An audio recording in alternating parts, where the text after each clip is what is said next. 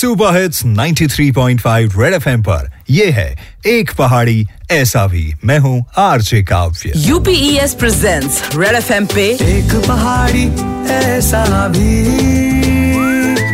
एक पहाड़ी ऐसा भी। एक पहाड़ी ऐसा भी। With RJ Kavya. With RJ Kavya. खुद पे भरोसा करना भी किसी हुनर से कम नहीं होता। क्योंकि आपकी सोच पे हंसने वाले बहुत मिलेंगे, लेकिन आपको मोटिवेट करने वाले बहुत कम। आज एक पहाड़ी ऐसा भी में एक ऐसी ही लेडी हमारे साथ हैं, जिन्होंने खुद के भरोसे लिखी अपनी सफलता की कहानी। देहरादून एयरपोर्ट के पास इनका अपना गोट फार्म है। नमस्कार, मैं हूँ श्वेता तोमर। मैं अभी integrated goat farming and chicks farming कर रही हूँ। एक पहाड़ी, ऐसा भी। आरजे काव्य के साथ, रेड एफएम बजाते रहो। बैंगलोर जैसे शहर में रहना अपने आप में बड़ी बात होती है। आज का यूथ वहाँ जाने के लिए एक्साइटेड रहता है। ऐसे में बैंगलोर छोड़कर देहरादून में बकरियाँ पालने के लिए गट्स चाहिए और श्वेता ने ये रिस्क उठा लिया। रिस्क फैक्टर तो इस काम में बहुत ज़्यादा था और गवर्नमेंट की तरफ़ से ऐसी कोई ऐसा सब्सिडीज नहीं है इस काम में और जो हम, जो हमने लोन लिया था, उसमें हाई रेट ऑफ़ इंटरेस्ट है। गवर्नमेंट इतनी सारी वादे करती है, दावे करती है, उसके बावजूद भी ऐसा कुछ जो हमारे गाँव के किसान है, उनके लिए गोट फ़ार्मिंग से रिलेटेड कोई भी ऐसी सब्सिडी नहीं है। और जो सब्सिडीज नाबार्ड के थ्रू मिलती भी हैं, वो रियल किसानों तक पहुँचती भी नहीं है।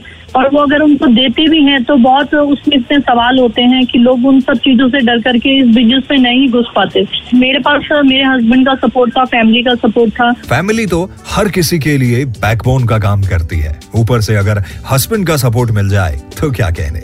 वैसे भी आप जिस भी फ़ील्ड में आगे बढ़ना चाहते हैं अगर उसकी आपने कोई ट्रेनिंग ली होती है तो काफ़ी हेल्प हो जाती है यू you नो know, उस चीज़ की बारीकियाँ आप ट्रेनिंग में सीख लेते हैं ट्रेनिंग लेने के बाद सिखाया गया था कि गोट फ़ार्मिंग जब आप स्टार्ट करते हैं जो गोट्स लाते हैं उनका इंश्योरेंस आप कराते हैं हम्म। तो मुझे लगा कि अगर हम गोट्स लाते हैं टेन टू ट्वेल्व थाउज़ेंड की तो उसका हमारा जो इंश्योरेंस हो जाता है प्रॉपर अमाउंट का तो मुझे लगा इसका रिस्क बहुत कम है। अगर इन केस गोट की डेथ भी होती है अगर हम इंश्योरेंस करा के रखते हैं हम्म। तो वहाँ पे रिस्क कम हो जाता है। आई अग्री होता यह है कि लोग फेल इसलिए हो जाते हैं क्योंकि बिना तैयारी के मैदान में कूद जाते हैं और ज़्यादा देर टिक नहीं पाते। लोग अभी भी मुझे जो कॉल्स आते हैं वो बोलते हैं हम तो इस काम को दसों सालों से करते रहते हैं हमें ट्रेनिंग की आवश्यकता नहीं है।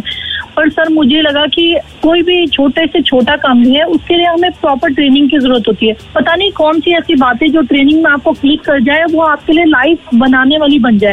एक्चुअली एक्सपीरियंस से कॉन्फिडेंस तो आता ही है, लेकिन ओवर कॉन्फिडेंट होना हमें डुबाता है। ब्रॉडली देखा जाए तो पहल यानी कि इनिशिएटिव वो अच्छी चीज़ होती है, जिसमें आप औरों को भी साथ लेकर आगे बढ़ते हैं। श्वेता की गोट फ़ार्मिंग से उत्तराखंड कैसे आगे बढ़ रहा है, आगे वो खुद शेयर करेंगे। सो स्टे ट्यून टू एक पहाड़ी ऐसा भी season two with me my name is Kavya ये है बेमिसाल उत्तराखंड की बुलंद कहानियां only on super hits 93.5 red FM keep listening एक पहाड़ी ऐसा भी एक पहाड़ी ऐसा भी presented by UPES University with a Purpose.